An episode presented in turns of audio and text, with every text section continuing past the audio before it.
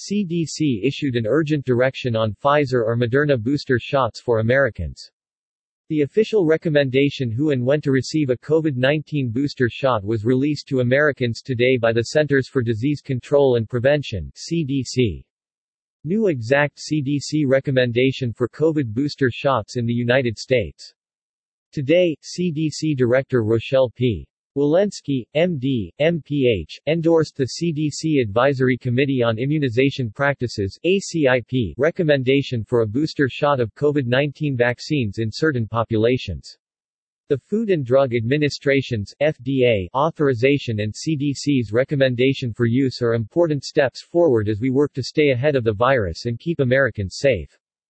For individuals who received a Pfizer-BioNTech or Moderna COVID-19 vaccine, the following groups are eligible for a booster shot at 6 months or more after their initial series.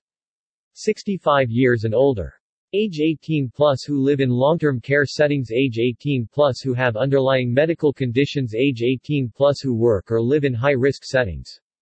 For the nearly 15 million people who got the Johnson & Johnson COVID-19 vaccine, booster shots are also recommended for those who are 18 and older and who were vaccinated two or more months ago.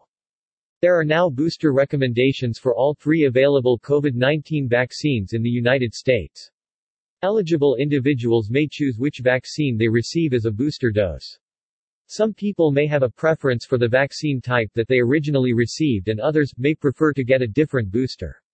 CDC's recommendations now allow for this type of mix and match dosing for booster shots. Millions of people are newly eligible to receive a booster shot and will benefit from additional protection. However, today's action should not distract from the critical work of ensuring that unvaccinated people take the first step and get an initial COVID-19 vaccine. More than 65 million Americans remain unvaccinated, leaving themselves and their children, families, loved ones, and communities vulnerable. Available data right now show that all three of the COVID-19 vaccines approved or authorized in the United States continue to be highly effective in reducing risk of severe disease, hospitalization, and death, even against the widely circulating Delta variant. Vaccination remains the best way to protect yourself and reduce the spread of the virus and help prevent new variants from emerging. The following is attributable to Dr. Walensky.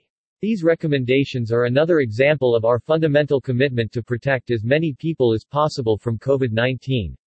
The evidence shows that all three COVID-19 vaccines authorized in the United States are safe as demonstrated by the over 400 million vaccine doses already given. And, they are all highly effective in reducing the risk of severe disease, hospitalization, and death, even in the midst of the widely circulating Delta variant.